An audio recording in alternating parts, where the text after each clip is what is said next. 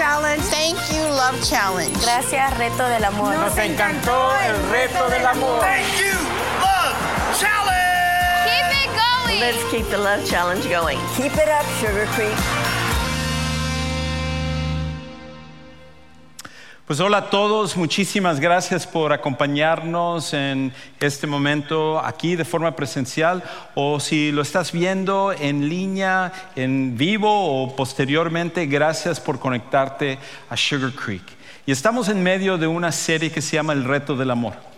Y a través de este reto del amor no simplemente hemos querido predicar acerca del amor, no simplemente queremos que sea acerca de una serie de mensajes, sino lo que queremos es ser retados para realmente vivir el amor en nuestras vidas. Y por eso todas esas imágenes, videos que vimos hace un momento son gente de nuestra iglesia que ha entendido que el reto del amor es ir y servir a otras personas. Y le damos gracias a Dios por cómo Dios está usando a nuestra congregación para impactar la comunidad alrededor de nosotros.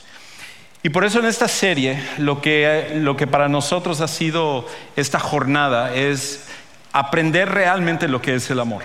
No un amor distorsionado por nuestra sociedad o nuestro mundo, sino un amor que pueda reflejar la esencia de la persona de Dios. Porque al final Dios es amor. Y debido a que Él es amor, entonces necesitamos entender el amor a través de la persona de Dios. Y eso cambia la manera entonces en la cual nosotros muchas veces superficialmente vemos el amor y más que eso lo vivimos en nuestras relaciones personales. Y hoy lo que vamos a hacer, continuando con esta idea de desmenuzar este concepto del amor, hoy vamos a entender otra faceta de esto, que es el hecho de que el amor no se irrita fácilmente. El amor no se irrita fácilmente. Ahora, este es un mensaje que en realidad todos necesitamos escuchar, porque esta idea acerca de que enojarse y amar son dos conceptos que son incompatibles. Y esto, pues, hoy en día lo estamos viviendo de todas diferentes maneras. Simplemente tú súbete a tus redes sociales y ve los comentarios de las personas que hablan acerca de cualquier post que encuentran en sus redes sociales, y entonces ahí vas a ver cómo discuten por una cosa, están en contra el uno de una cosa o de otra, y tal parece como que el enojo es algo que está a la moda, es algo que todo mundo está haciendo. Y parte de los que estudian esto en el campo de la psicología y el comportamiento humano, lo que han notado es que sobre todo el tiempo en el que vivimos, como que de alguna manera esto ha causado que el enojo vaya exacerbándose aún más de lo que normalmente es. Y es por eso que tenemos ahora peleas entre personas que usan la mascarilla versus aquellos que no usan la mascarilla, personas que están con un partido político versus otro partido político, la manera como se ha manejado lo de la vacuna versus la manera como no se ha manejado la vacuna, y vemos todas estas cosas que han estado afectando y enojando a diferentes grupos, los unos contra los otros. Uno de ellos, uno de los que estudian esto, es un señor que se llama Raymond Novako, que es un profesor de la Universidad de California en Irvine. Y él lo que dice es que ha sido una cuestión muy singular, porque en nuestro tiempo ha habido tres cosas seguidas, o una sobre la otra, que ha causado que nuestra sociedad esté tan enojada. La primera es lo de la pandemia, todo lo que sucedió, la cuarentena, el cerrar la economía, todo lo que se trata acerca de la pandemia. Lo otro es la crisis económica que vino a raíz de todo lo que acabamos de vivir. Y simplemente basta para que vas y pones gasolina y regresas al día siguiente, ya la gasolina es más cara, o vas y gastas una pequeña cantidad de dinero que antes en unas cosas, y ahora vas al supermercado y gastas un montón, mucho más de lo que estaba antes. Y luego tenemos el fenómeno social que está pasando en nuestra sociedad, y no solo aquí, sino en muchos diferentes países. Y cuando tomas esas tres cosas juntas, entonces tal parece que todo el mundo está enojado. Y lo que dice el doctor Raymond Novako con respecto a esto es que todas estas cosas ha causado esto, que vivimos en efecto en una gran incubadora de ira. Todos estos ingredientes simplemente han afectado para que nosotros estemos viviendo en una incubadora de ira, de enojo, de irritación los unos hacia los otros. Y cuando se trata de forma personal, nosotros, en nuestra vida, en la manera en la cual nos relacionamos con las demás personas, una de las cosas que nosotros tenemos que admitir es esto: que todos luchan con la ira en algún grado. Todos luchan con la ira en algún grado. No importa quién seas, no importa si tú eres un seguidor de Jesús o no eres un seguidor de Jesús, todos luchan con la ira en algún grado. En alguna magnitud, la ira es un problema para todos nosotros. Es por esa razón que, por ejemplo, las estadísticas muestran de que esto es un problema creciente. Por ejemplo, leía una estadística en el 2019 acerca de que 82% de todas las personas en Estados Unidos han sufrido algún tipo de agresión por la ira de otro conductor. Eso significa que alguien que se te mete, alguien que te está pitando, alguien que te está insultando, alguien que te amenaza. 82% de las personas dijeron que en el 2019 habían recibido algún tipo de agresión debido al enojo o la ira de otro conductor. A lo mejor tú dices, pues a mí no me pasó. Pues quizás eres tú el que estás causando eso y tienes que ir. Luego tenemos que hablar. No, pero la realidad es que todos nosotros hemos experimentado eso. Y si somos honestos, inclusive en esta semana, ¿cuántas veces hubo una situación donde tú te enojaste hacia otra persona? Ahora, bueno fuera que esto no fuera un problema para aquellos de nosotros que somos seguidores de Jesús. El problema es que no estamos exentos. No importa cuánto tiempo tú tengas de venir a la iglesia, no importa cuánto tiempo tú tengas de leer la Biblia, no importa cuánto tiempo tú tengas de estudiar y orar, ayunar o hacer alguna otra disciplina espiritual, todos nosotros de alguna manera estamos luchando con la ira. Y uno de los consejeros cristianos más conocidos, que es un hombre que se llama el doctor J. Adams. Él escribió un libro de consejería que se ha convertido en un clásico a través de los años. Y una de las cosas que él decía, increíblemente, hablando acerca de esto del enojo, es que él dice lo siguiente: la ira es un problema para todo cristiano.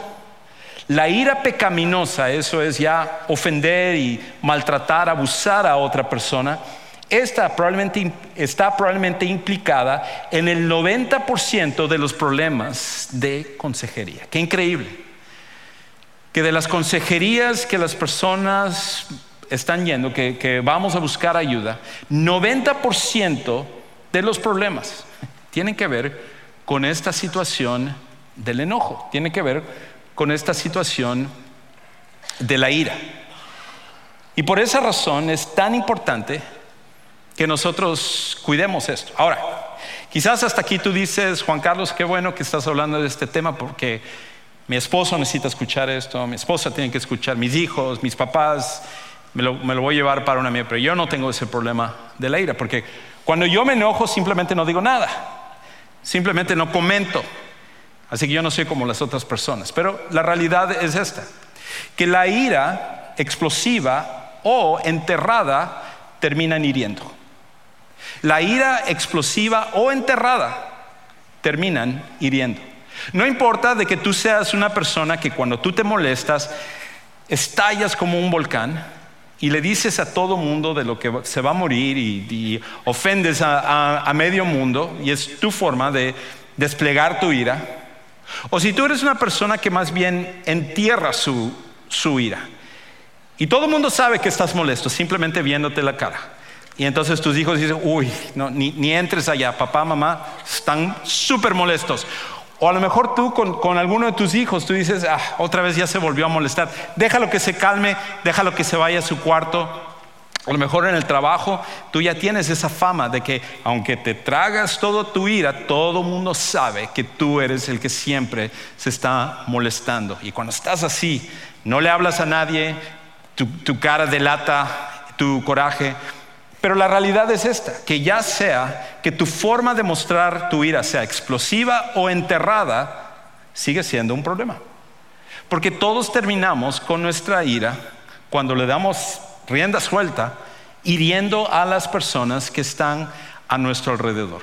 Es un problema en los matrimonios, es un problema en la relación entre padres e hijos, problema en el trabajo y en muchas diferentes áreas.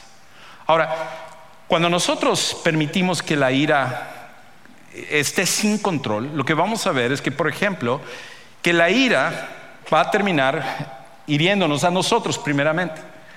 Muchos estudios han vinculado la ira con problemas físicos.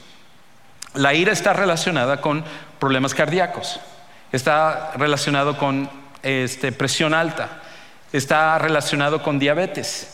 Está relacionado con muchas diferentes enfermedades que vienen a causa de tener un carácter iracundo. Pero no solamente es la cuestión física, es la cuestión mental también. Porque la ira también está relacionada con la depresión.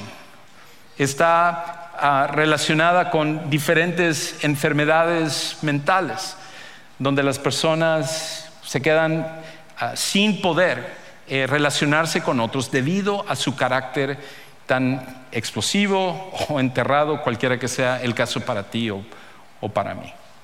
Y luego tenemos problemas en el trabajo, ¿verdad? Cada vez que nosotros nos enojamos y expresamos nuestra ira, nos metemos en problemas con nuestros compañeros de trabajo, nos metemos en problemas con nuestros supervisores o muchas veces con nuestros clientes o a las personas a las cuales le estamos dando un servicio.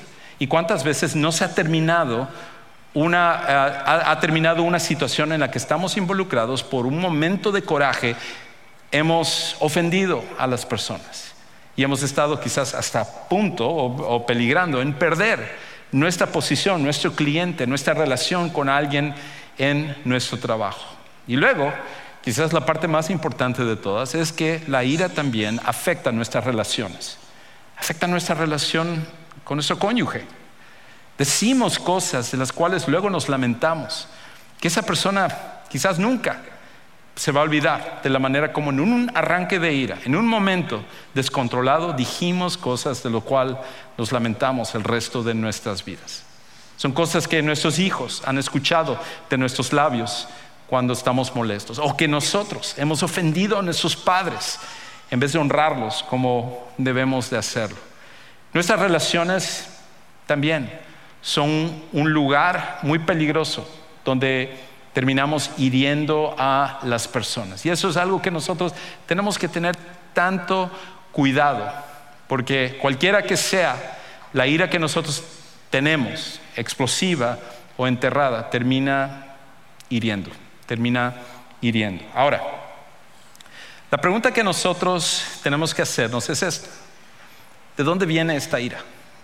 ¿Cómo es que nosotros tenemos tantos problemas con la ira? Y a lo mejor tú ya tienes la contestación. Tú dices, Juan Carlos, es fácil. La ira viene del inútil con el cual estoy casado. Viene de esta persona, este mequetrefe que está en mi trabajo, o es este vecino que siempre me colma la paciencia, o son mis hijos que nunca escuchan, o son mis papás que no me comprenden, o cualquiera que sea la persona que está a tu alrededor. Y tú siempre estás diciendo, es que tú eres el que me haces enojar. Si no fueras de esta manera, yo no me molestaría, pero tú eres el que sabes cómo hacerme molestar. Palabras muy conocidas por esas risas, ¿verdad? Y es una lucha entonces que nosotros tenemos. Y automáticamente nuestra postura es culpar a la gente que está a nuestro alrededor. Y nos preguntamos, ¿por qué todo mundo nos hace molestar? ¿Por qué nosotros somos los únicos normales y los únicos que estamos bien en este mundo? Pero el común denominador en todas esas relaciones somos nosotros. Y cuando se trata entonces de eso, la realidad es a la cual tenemos que llegar cuando somos honestos, cuando se nos quita la ira, cuando empezamos a meditar y reflexionar acerca de lo que hacemos, es que llegamos a una conclusión que de hecho la Biblia ratifica. Y es esto, que al final la ira se origina en nosotros. La ira se origina dentro de nosotros. Ese es donde viene la ira. La ira viene no por la gente que está a nuestro alrededor, no por las situaciones que pasamos. La ira se origina dentro de cada uno de nosotros. Es de ahí de donde viene el problema. Y por esa razón, no importa lo que muchas veces tratamos de hacer, nada parece funcionar porque es algo que está dentro de nuestro corazón. De hecho, me recuerda una historia que pasó hace unos pocos años. Había un chico de 27 años que estaba en una parada de autobuses en Minnesota. Y resulta que cuando estaba esperando el autobús, estaba él ahí parado en la parada de autobuses con un folder verde. Y de repente algo hizo una señora que estaba al lado de él. Y parece que eso lo molestó. Y empezó a decirle unas palabras a la señora. Parece que la señora le contestó a él. Él se empezó a molestar más. Empezó a alzar más la voz, a ofenderla a ella. Ella se defendió un poco. Y empezó entonces esto a convertirse en una situación mucho más grave. Al punto en el cual ella, del temor, sacó su teléfono y empezó a llamar al 911. Y cuando él vio eso, la reacción de este chico de 27 años hacia una señora de 58 años es agarrar y golpearle en la cara. Y con eso había otro hombre que estaba allá, y cuando vio esto, él se metió, un hombre de más de 60 años, y él empezó a agarrar a carpetazos a ese hombre que estaba ahí. Y las cosas empezaron a escalar a un punto en donde él decidió salirse corriendo de donde estaba y botó la carpeta. Cuando finalmente llegó la policía, trataron de identificar quién era este chico. Y abrieron la carpeta y ahí estaba toda su información, su nombre, dirección, todo. Y lograron agarrarlo después. Pero lo interesante es esto, que lo que él traía en la carpeta eran las formas que él llenaba para ir a un control, a un grupo, para controlar la ira. Es lo que tenía en la carpeta. Él era parte de un grupo para controlar la ira, por lo que tenía que ir a pedir su dinero de regreso, porque no estaba funcionando como debía de ser. Porque el problema es, al final, no se trata acerca de estrategias, se trata de cómo lidiamos con lo que está en nuestro corazón, lo que está dentro de nosotros, que nos hace enojar tanto. Entonces, ¿qué es lo que necesitamos entender acerca de esta situación del enojo? Pues lo que cada uno necesitamos entender es que al final nos enojamos. Esa es la razón por la cual nos enojamos. Nos enojamos porque no recibimos lo que queremos. La razón por la cual se produce nuestro enojo es porque no recibimos lo que queremos. Ese es el gatillo. Eso es lo que está atrás de todo tu enojo. Tú dices, no es eso. Es que no me gustó cómo me trata mi esposo, mi esposa. No me gusta cómo en el trabajo. Al final, la razón que está atrás de todo nuestro enojo es que no recibimos lo que queremos. Y todos, de alguna manera, hay algo que nosotros en nuestra mente hemos pensado, no solamente que queremos, sino que merecemos. ¿Cuáles son algunas cosas? Por ejemplo, queremos respeto. Tú quieres respeto en tu matrimonio. Cada vez que a lo mejor tu esposa o tu esposo no te hablan bien, empieza la ira dentro de ti y la respuesta. ¿Por qué? Porque tú quieres respeto y sientes que no hay ese respeto. Admiración, quizás de parte de tus hijos, quizás de parte de tus papás, que nunca te dicen: hijo, estoy orgulloso de ti; hija, qué buen trabajo hiciste en la escuela. Y todo eso va produciendo un enojo dentro de ti. A lo mejor es protección. Tus padres debieron de haber estado ahí para ti, para ayudarte cuando tú te criaste, y no lo estuvieron. Y por lo tanto, es lo que querías, lo que merecías, pero no se dio. Y eso es lo que ha estado atrás de todo el enojo que tú has estado teniendo desde hace tiempo. A lo mejor es la falta de amor de parte de gente que está a tu alrededor. Quizás es comprensión. Es esos momentos cuando hacemos algo que no debimos haber hecho, y en vez de que nos regañen, lo que queremos es que alguien se siente con nosotros y nos comprenda y nos diga: está bien, entiendo por qué lo hiciste. A lo mejor es simplemente llegar al final del día y decir: hoy pasé por un día súper mal. Y la otra persona dice: ¿sabes qué? saca la basura, o necesito que vayas a hacer esto, y necesitaba que te sentaras conmigo y me comprendieras un poco. A lo mejor es intimidad, una relación más profunda en nuestro matrimonio, con nuestros hijos, con gente que amamos, amigos cercanos. Estamos buscando esa conexión de una forma más profunda que no se está dando en nuestras relaciones, o justicia, algo que otras personas nos hicieron. Las cosas no son justas y no se está desenvolviendo correctamente. Cualquiera que sea estas, es una lista parcial, hay muchas cosas más. Eso que nosotros queremos, eso que nosotros pensamos que merecemos, al no recibirlo, es lo que produce el enojo dentro de nosotros. Nos enojamos al final porque no recibimos lo que queremos.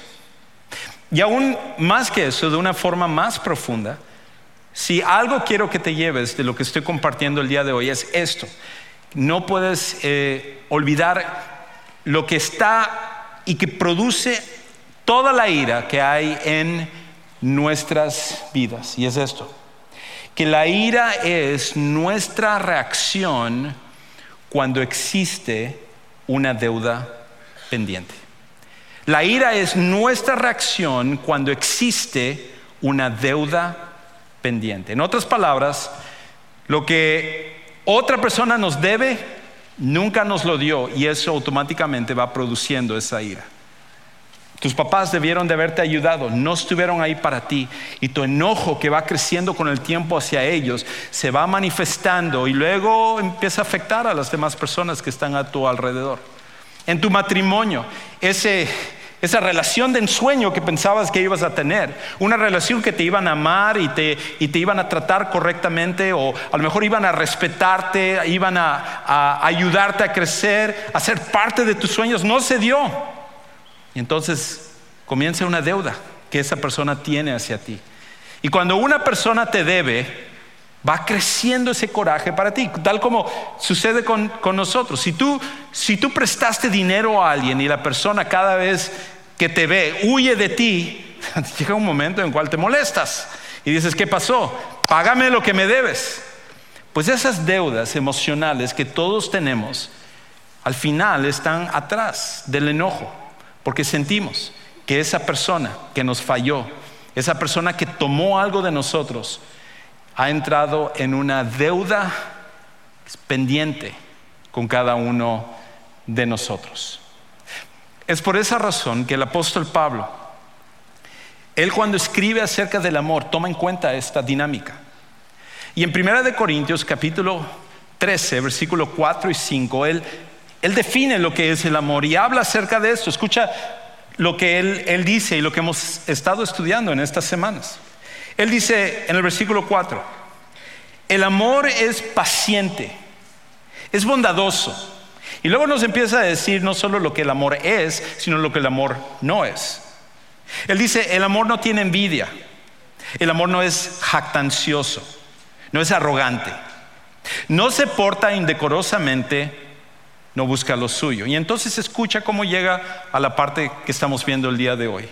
No se irrita, y uno podría añadir ahí: no se irrita fácilmente, no toma en cuenta el mal recibido. Y ve cómo conecta él dos ideas al final, de cómo el enojo, lo que nos irrita, va conectado al hecho de que alguien ha recibido un mal y uno toma en cuenta ese mal.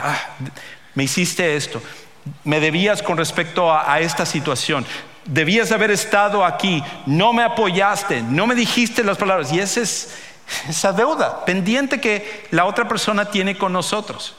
Y mientras nosotros no soltemos esa deuda, al final nuestra reacción va a seguir siendo siempre una de enojo. El problema es, con el paso del tiempo, ya no es solamente la molestia hacia la persona con la cual está endeudada con nosotros, emocionalmente hablando o relacionalmente hablando, sino que todo mundo empieza a convertirse en un deudor. Y por eso, manejando en la carretera, nos molesta a alguien, en el trabajo nos molesta a alguien, hay demasiadas personas en la fila cuando estamos en el supermercado, nos molesta eso. Todo nos molesta porque sentimos de alguna manera que todos son deudores hacia nosotros. Es esa deuda que está pendiente. Pero hay una cosa que al final nosotros necesitamos entender. Cuando nosotros somos honestos al final, lo que nosotros reconocemos es esto: que enojarnos no soluciona las cosas, solo empeora las cosas. Enojarnos no soluciona las cosas, solo empeora las cosas. Porque esta es la pregunta: ¿cuándo fue la última vez cuando tú explotaste en enojo? O cuando tú te molestaste tanto que dejaste de hablar a las personas, te fuiste o te encerraste en el cuarto. ¿Cuándo fue la última vez que eso resolvió un problema que tú tuviste? Y la respuesta es nunca. El enojo no tiene la capacidad de arreglar las cosas. El enojo lo único que hace es empeorar las cosas. Y desafortunadamente, cuando pasa el tiempo, lejos de aprender esa lección, seguimos utilizando el enojo como una herramienta para tratar de resolver algo que el enojo es incapaz de poder hacer. Y por eso nuestras situaciones se vuelven peores cada vez. Por eso Santiago, que era un apóstol también, al igual que Pablo, que escribió Primera de Corintios, Santiago, que era líder de la iglesia primitiva, los primeros cristianos que estaban siguiendo a Jesús y que aparte era medio hermano de Jesús, él escribió algo súper interesante con respecto a esto. Él dice esto en Santiago capítulo 1 versículo 20. Él dice: pues la ira del hombre no obra la justicia de Dios. La ira del hombre no obra la justicia de Dios. En otras palabras, cada vez que tú y yo nos enojamos, jamás vamos a poder hacer la voluntad de Dios. El plan de Dios no se lleva a cabo cuando nosotros permitimos que la ira tome el control de nuestro corazón, nuestra boca, nuestra mente. No son compatibles, porque o nos enojamos y lastimamos, o tomamos la opción o la decisión de poder hacer las cosas de acuerdo a la voluntad de Dios. Pero cada vez que nosotros nos enojamos, lo que hacemos es alejarnos más de las cosas de Dios. Santiago hace esta observación que muchas veces nos cuesta tanto trabajo entender. Entonces la pregunta es esta. La pregunta es: ¿cómo podemos manejar la ira? ¿Cómo podemos manejar la ira? Y bueno, la respuesta es fácil: no podemos. Así que oremos y nos vamos de aquí. No se enojen tampoco. Ahorita vamos a hablar acerca de ¿qué podemos hacer? Bueno, hay tres cosas que la Biblia sugiere que podemos hacer, que son decisiones prácticas. Ahora, esto es algo que necesito enfatizar. Quizás tú hasta ahorita estás escuchando y Dios está obrando en tu corazón, el Espíritu Santo te está diciendo: mira, tú necesitas escuchar esto. ¿Quién le dijo a él lo que me está pasando? Dios está usando este mensaje para llegar a tu vida. Y hasta este momento, si ese es el caso, excelente, pero nunca va a haber un cambio en tu vida hasta que tú no pongas en práctica estos principios. Porque lo que va a hacer la diferencia es empezar a emplear estos principios, no simplemente escuchar acerca del problema. Si tú, cuando vas al doctor, te dicen que tú tienes un problema físico, pero tú no haces nada para tomar los medicamentos o seguir la dieta o el tratamiento, nunca va a haber una mejoría en tu salud. Y lo mismo pasa espiritualmente hablando. Así que la Biblia nos da tres principios que podemos empezar a poner en práctica en nuestras vidas. La primera es esta. El primer principio que tú y yo necesitamos hacer cuando se trata acerca de la ira es esta: decide controlar en vez de eliminar tu ira. Decide controlar en vez de eliminar tu ira. Ahora, esto es importante porque, como vamos a ver en un momento, muchas veces nosotros podemos tener la idea de decir: ok, quiero llegar al punto donde ya no me enojo. Pues nunca va a llegar a ese punto, porque el enojo es una emoción natural de todos los seres humanos. No se trata de eliminar la ira, lo que se trata es de controlar la ira. Escucha, de hecho, como nuevamente el apóstol Pablo escribe en Efesios capítulo 4 la primera parte del versículo 26. Él dice esto. Dice, enójense, pero no pequen. Enójense, pero no pequen. En otras palabras, no permitas que el enojo tome control de tu vida. Es ahí donde viene el problema. Cuando el enojo nos controla, entonces es ahí cuando hacemos cosas de lo que luego nos lamentamos. Más bien la idea no es tanto que el enojo nos controle, sino que nosotros controlemos el enojo. Y tú dirás, pero Juan Carlos, ese es mi problema. No puedo controlar el enojo. ¿De verdad no puedes controlar el enojo? Ok, ¿alguna vez te ha pasado que, por ejemplo, tú estás hablando con una persona, estás enojado, estás discutiendo, estás en tu casa y de repente tú estás, es que tú hiciste esto y, no, y tú siempre, y ring, suena tu celular y hola, sí, oh, ¿cómo estás? Hermano, Dios te bendiga, ¿cómo está? ¿Bien? Sí, ahí voy a estar sirviendo el domingo, excelente, ah, bueno, igual, Dios te bendiga. ¿O alguna vez te ha pasado que tú estás discutiendo con tu cónyuge o con tus hijos en el carro y tan pronto te bajas del carro cuando llegas aquí a la iglesia, saludas y hermano, Dios te bendiga, bien, usted cómo está la familia, igual nosotros estamos bien, etc. ¿Qué es lo que pasa? Que nosotros decidimos cuándo nos controlamos y cuándo no. El control es algo que Dios nos ayuda a tener, es simplemente que muchas veces escogemos no permitir que nosotros controlemos el enojo, sino permitir que la ira o el enojo nos controle a nosotros. Entonces Pablo lo que dice es esto: enójense, porque es algo normal, pero no pequen. Y cuando pecamos es cuando hemos dejado las riendas al enojo. Hay una segunda cosa que nosotros necesitamos hacer, y es esto: no dejes que la ira se asiente en ti. No dejes que la ira se asiente en ti. Escucha, de hecho, cómo el apóstol Pablo continúa diciendo esto en Efesios capítulo 4, la segunda parte del versículo 26 y el 27. Él dice esto. Dice, no solamente enójense, pero no pequen, pero él continúa diciendo, no se ponga el sol sobre su enojo, ni den oportunidad o lugar al diablo. Ahora, obviamente no está hablando literalmente. No está diciendo, durante el día enójense todo lo que ustedes quieran, pero llega como alrededor de las 6 y se está poniendo el sol y ya tu familia sabes que vienes y dices, oye, perdóname lo que te dije, o a tus hijos o tu esposa o No se trata acerca de eso. Lo que Pablo está diciendo aquí es, no permitamos que el enojo se asiente en nuestro corazón, porque mientras más tiempo nos mantenemos enojados, más va a ser la probabilidad que vamos a ofender a más personas. Más corremos el peligro de que se asiente el resentimiento en nuestro corazón. Y entonces, cuando guardamos resentimiento contra las personas, va a ser mucho más improbable que arreglemos esa situación. Por eso es mejor ir y lidiar con el enojo inmediatamente, en vez de dejar que se asiente en nuestro corazón.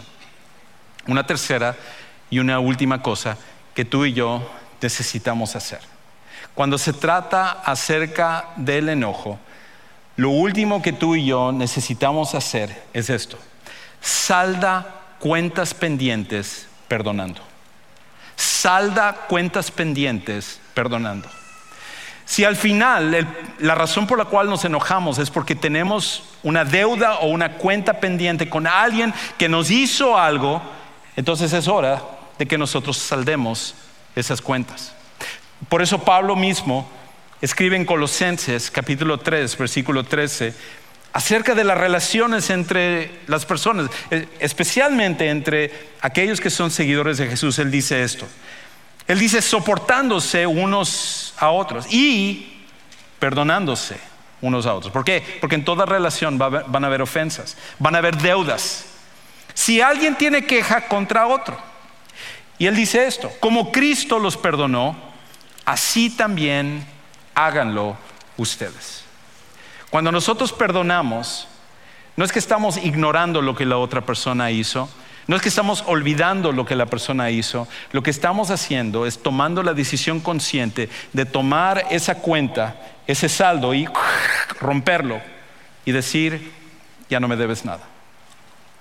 Tus padres que no estuvieron ahí para ti, es tomar la decisión de decir, de perdón. Es el de decirle a tu cónyuge que hizo aquello que te molestó tanto, te perdono. Es decirle a tus hijos, por aquello que no hacen, te perdono. Cuando saldamos cuentas, lo que estamos haciendo entonces es permitiendo que el perdón tome control de nuestro corazón y vaya al meollo del asunto, que es el causante de todo nuestro coraje. Porque la pregunta es esta: ¿hasta cuándo vas a seguir cargando ese enojo? ¿Hasta cuándo vas a seguir cargando esa cuenta pendiente? Y sobre todo porque las personas que te deben muchas veces no pueden pagarte la deuda. Tus padres no pueden regresar en el tiempo para arreglar las cosas. Tu cónyuge no puede regresar en el tiempo para arreglar las cosas. Tus hijos no lo pueden hacer, o tus amigos, o esa persona que te ofendió. La única solución para lidiar con nuestro enojo y salvar nuestras relaciones es cuando estamos dispuestos a saldar esas cuentas pendientes perdonando. Y la cosa es que eso es lo que Dios hizo para nosotros. Es por esa razón que Jesús voluntariamente vino a este mundo y tomó nuestro lugar para estar en la cruz, ser torturado y luego entregar su vida para que tú y yo podamos tener salvación. Dios, que tenía todo para reclamarnos, en vez de eso, Él decidió mandar a su Hijo Jesús para poder saldar la cuenta con nosotros y poder tener una relación como sus hijos. Quizás para ti eso suena confuso y a lo mejor no entiendes lo que significa conocer a Jesús o poner tu confianza en Jesús, o esto de salvación, y tienes preguntas y realmente no entiendes esto. Nos encantaría ayudarte a que tú tomes la decisión de conocer a Jesús, porque eso es al final lo único que nos puede ayudar a lidiar no solo con la ira, sino con todo lo que está en nosotros. Y por eso en unos momentos vamos a terminar, y por esas puertas de atrás hacia tu derecha tenemos un lugar que llamamos el Centro de Siguientes Pasos, y ahí van a haber personas listas para poder ayudarte y explicarte cómo tú puedes conocer a Jesús. A lo mejor para ti, tú ya has conocido a Jesús, pero no has tomado la decisión de bautizarte. Qué increíble sería que podamos celebrar tu bautismo como lo hicimos con Carolina y con Luis el día de hoy. O a lo mejor necesitas conectarte a un grupo, o simplemente necesitas oración por alguna situación. Cualquiera que sea tu necesidad, Centro de Siguientes Pasos, nos encantaría poder ayudarte. Padre Celestial, gracias porque nosotros, que fuimos los ofensores hacia ti con nuestros pecados y nuestra rebelión, tú decidiste saldar las cuentas cuando mandaste a tu Hijo y nos diste la oportunidad de poner nuestra fe en Él para recibir perdón por nuestros pecados. Permítenos actuar de la misma manera, para que el enojo ya no tome control de nuestras vidas, sino que nosotros podamos controlar el enojo. Te amamos, te alabamos y te damos gracias por esto, y oramos en el nombre de Cristo Jesús. Amén.